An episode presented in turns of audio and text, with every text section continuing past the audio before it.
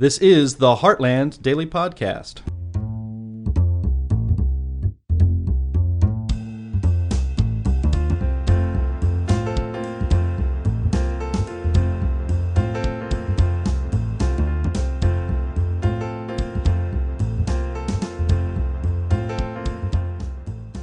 Hello, and welcome to the Heartland Institute's Daily Podcast. I'm Sterling Burnett, Director of the Arthur B. Robinson Center on Climate and Environmental Policy and Managing Editor of Environment and Climate News.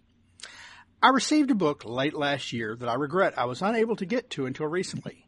The book's title is A Tale of Two Climates, One Real, One Imaginary, by physicist and numerical analyst formerly for the Armed Forces and the aerospace industry, Bill Pekny.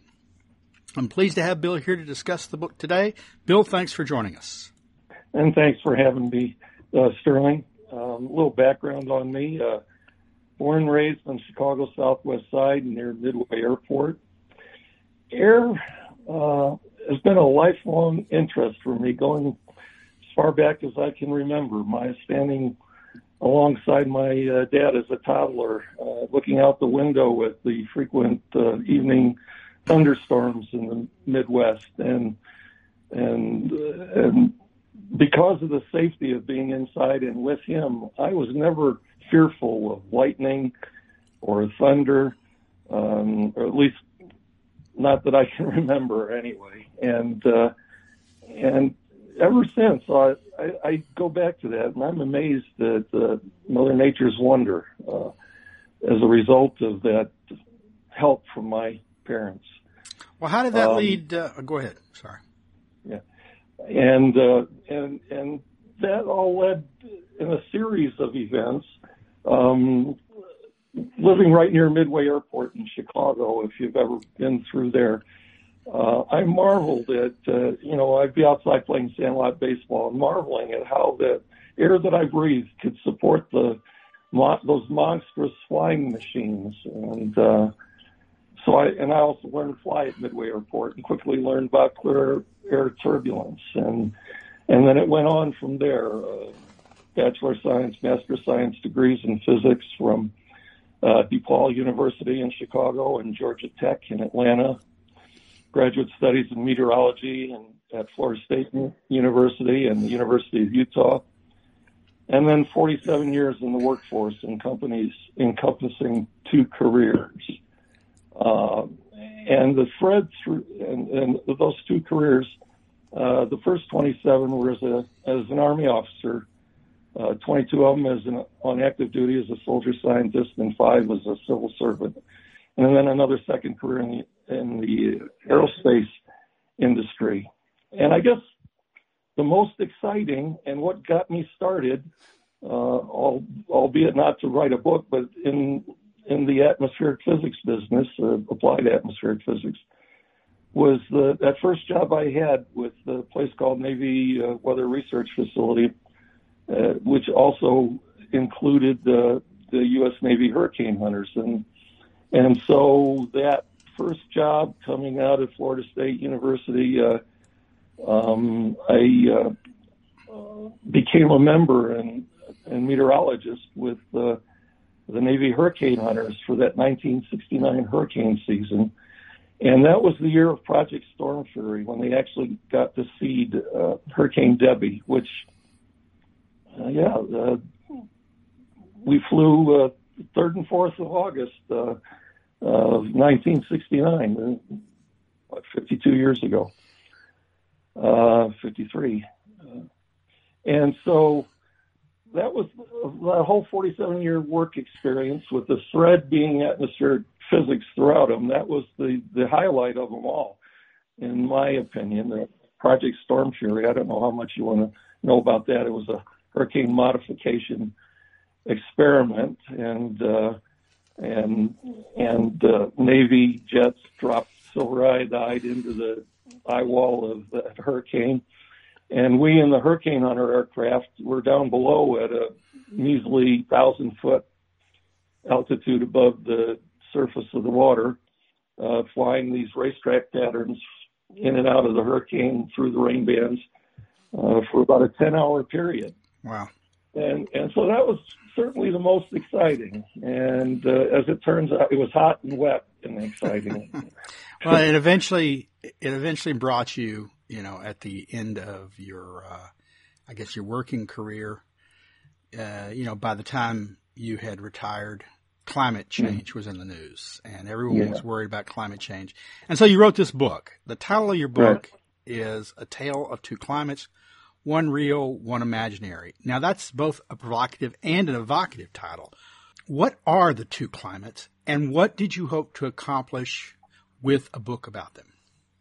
Well, uh, the first of the two is the real climate, that global, air quotes, trend in temperature that that we experience over the long haul.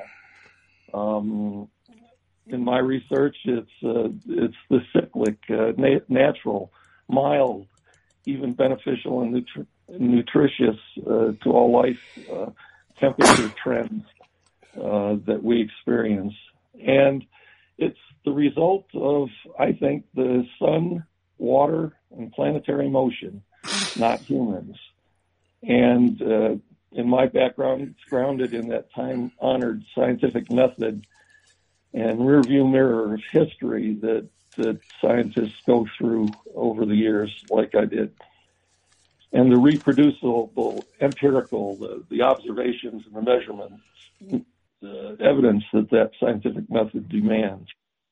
If you don't mind, I'd just like to uh, rattle off a quick quote by Dr. Richard Feynman. I don't know if you remember him. He sure won the Nobel Prize in Physics back in 1965 and was a member of the presidential commission that investigated the 86 explosion of the shuttle Challenger. And this, and, and this is what he often said to his students at Caltech.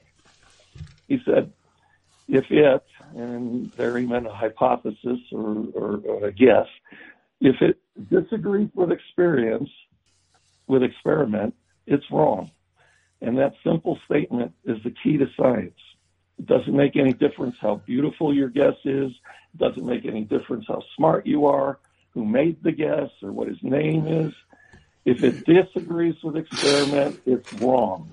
More importantly, more importantly, in this field, it doesn't matter how many people believe it. If it disagrees with experience and data, it's wrong. So that's the real climate. Uh, the other, the, that's the basis of the book, is that imaginary climate uh, which says it's too hot, it's catastrophic, it's human caused, and it's supposed to have killed us all yesterday. And, and, and I think you'll agree it's based on that other type of so, called pseudoscience uh, called consensus that's uh, with us so profoundly these days. Consensus and, and modeling. Uh, they yeah, yeah. models models take the place of real measurement and experience. And those and those models that we have now run way too hot. Right. And and they've been doing that for decades and even getting worse now. And uh, as John Christy said, I think it was last week on Laura Ingraham on the Fox channel, Fox News channel, uh, there's just so much that we don't understand yet about our atmosphere. And and the prevalent and well that's what he said. And then my uh, continuation of that is that these two these climate computer models are tuned to predict uh, they know the answer and they and they tune them to get that answer. And you they know, run way hot and they're not getting any better no, that you yeah. know, it, despite uh, thirty years of fiddling with them, they're getting worse. Every every iteration produces higher predicted temperatures that, that l- correspond less than than the actual temperatures. It's um, it's amazing. It's the it's the it's one of the only it's the only discipline I can think of where the worse you do, the more confident you are you're right. Uh, That's a, every every report every report they're more and more confident, they're more certain than ever, despite the fact that they have to admit that their models are performing worse. I don't get it, I don't understand it, but I'll say this: um, you know, when you read the IPCC, the Intergovernmental Panel on Climate Change reports, I say intergovernmental panel; these aren't scientists necessarily; mm-hmm. they're government appointees. Uh, mm-hmm. in the body of the document, at least until the last one, they always contained uh, a chart and a discussion of the factors that uh, impact climate. And it changed over the years. They'd add a factor, they'd subtract a factor, they'd combine factors, but it would say what the factor was, what the likely influence was, what the range of influence was, and how well they understood it. and the only factors they understood well were CO2 and methane. And not clouds. Uh, no, no, no. The, the, as I said, the only factors they say in their own rating system that they well understood were CO2 and methane. Clouds, ocean circulation patterns, mm-hmm. all sorts of other things they didn't understand well. They, they and they they they said it poorly or not well, and yet they were confident the only two factors they understood were the only things driving anything. yeah, all these other so factors have an effect, but we don't understand them, and so we're sure they have no real effect. And and and so that just begs my question: Why why do they use them and say that? I think it's fear mongering. It's the easy way for uh, money, power, and control. That's so my simple, simple-minded opinion on why they do this. Um, what What was your hope? What What were you hoping to accomplish when you wrote the book, Bill? Well, it was to show that other real side of of the issue that doesn't get talked about much uh, these days.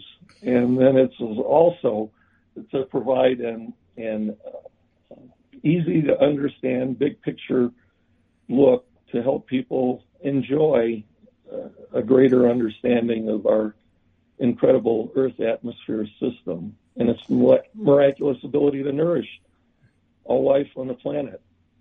So, every, go ahead. No, you go ahead.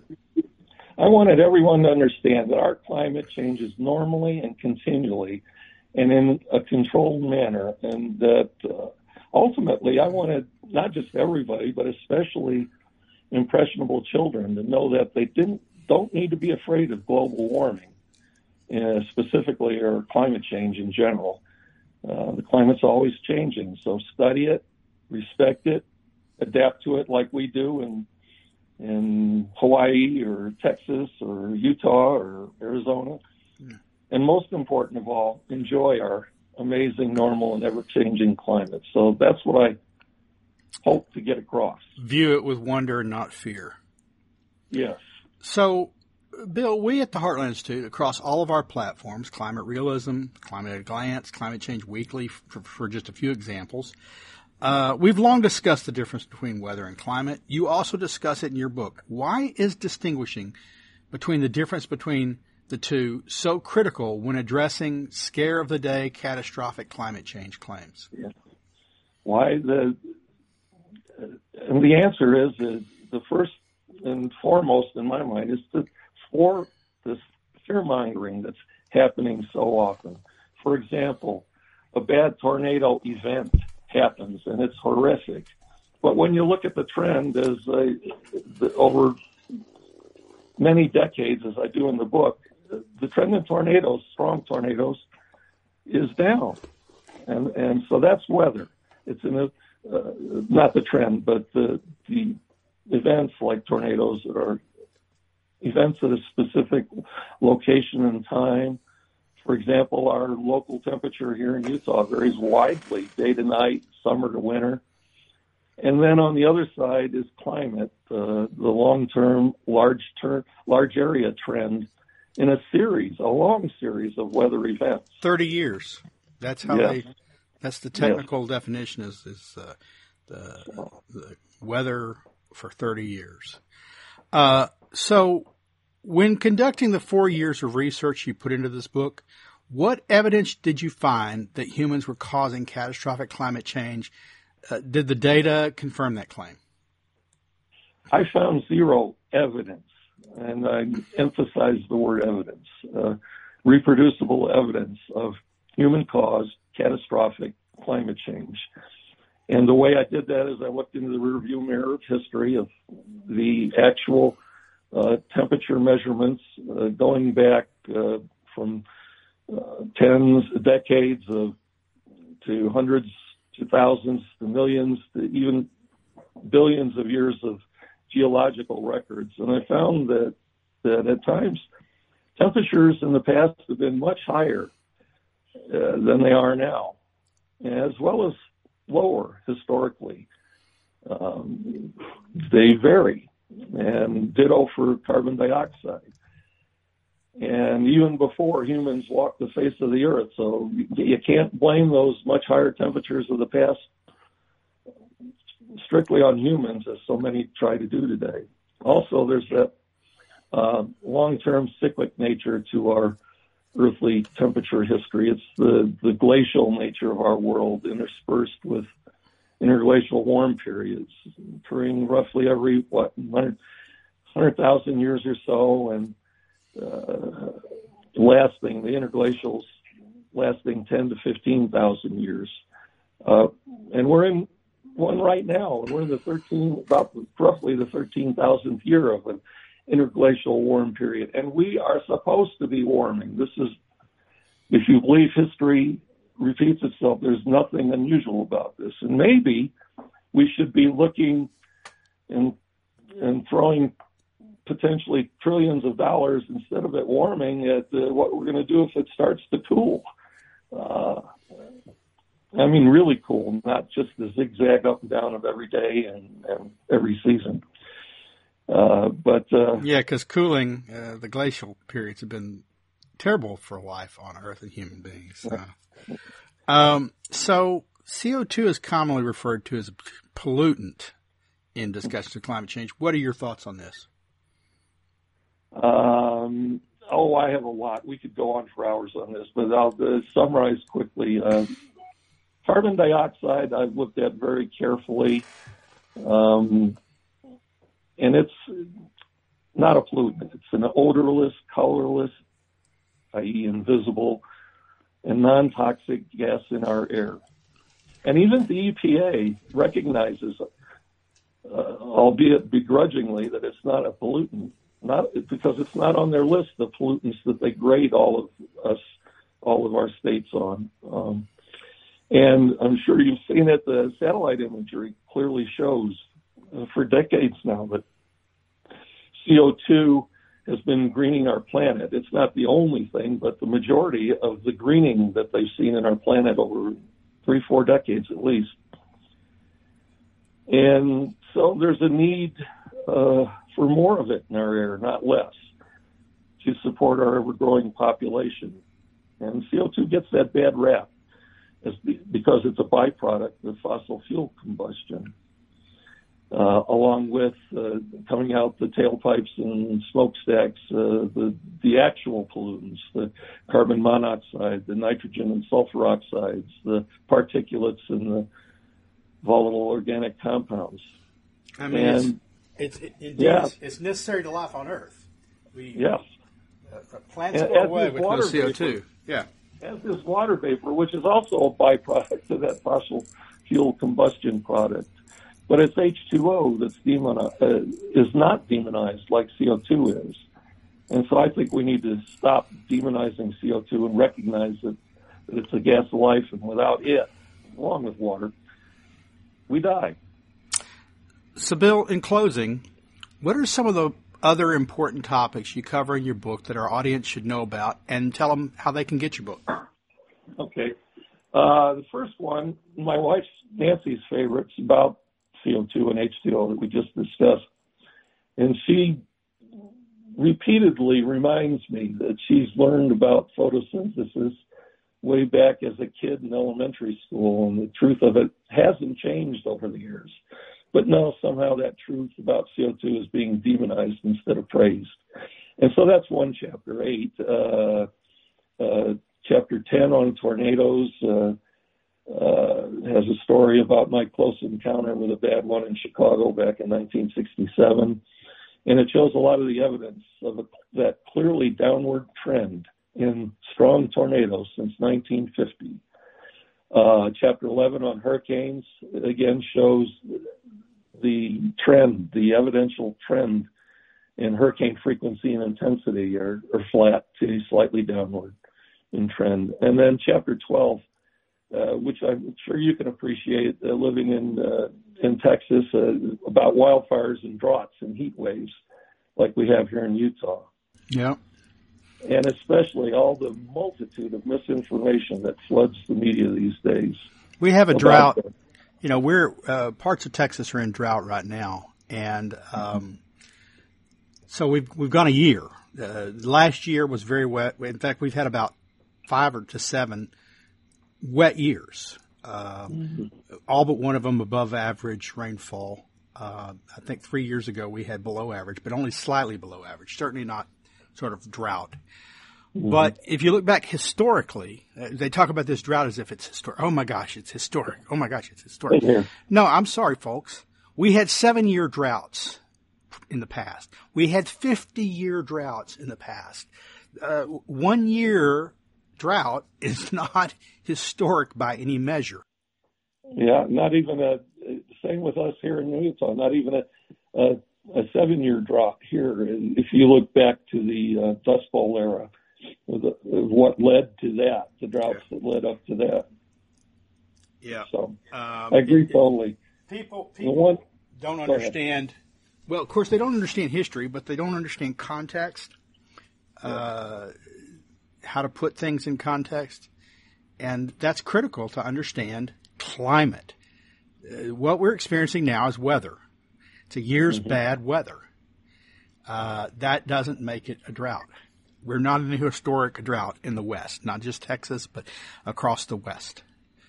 Yeah, and and the if you look at it, uh, big picture, the eastern half of the United States tends to be wet. The western half of the United States tends to be dry. Yeah. And it would be nice if it, the wetness and dryness just doesn't happen in the places we need it. And if we're so worried about drought, uh, maybe we need to have some serious thought going on, as as it is in Utah about uh, um, uh, pumping water down yeah. from places where it's